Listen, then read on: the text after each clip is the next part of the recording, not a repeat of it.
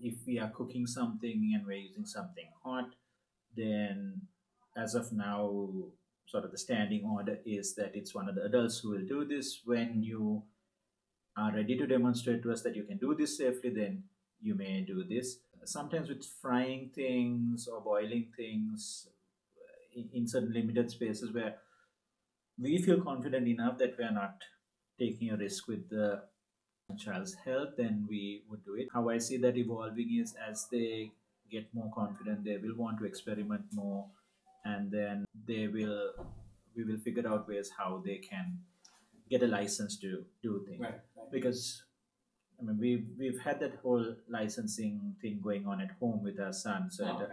a fairly young age, he was using knives to cut tomatoes and things like that. So initially, I was standing right behind him with my like heart in my mouth and like, is he gonna cut himself? Is he gonna cut himself? But then after a few iterations of that, I was more comfortable just being in the room, and now it's at the level where I don't even need to be there. Mhm.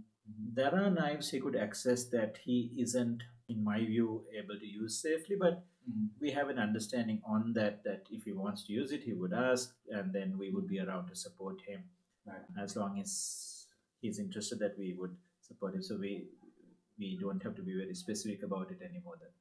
Understanding exists but at school yes so far uh, the knives are used only under supervision there have been on, at the earlier place there was a child who was climbing the boundary wall Mhm. and then some other children came and informed us and said, so and so is on the wall and we don't think it's safe.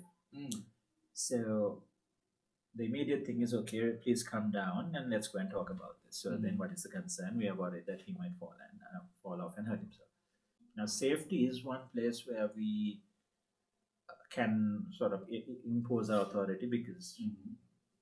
we believe that that's part of the expectation of the parents that you know we, we would exercise judgment in deciding whether somebody could hurt themselves so i said you know because in this case i have the authority my understanding is that this was probably unsafe for most of you but given this particular child's history it might be safe for him Mm. but what I suggest is if he wants to do it, he does it while I can observe him. And if I believe that he is in control of himself up there, then he can have the license to do this. And then that opportunity also obviously extends to anybody else.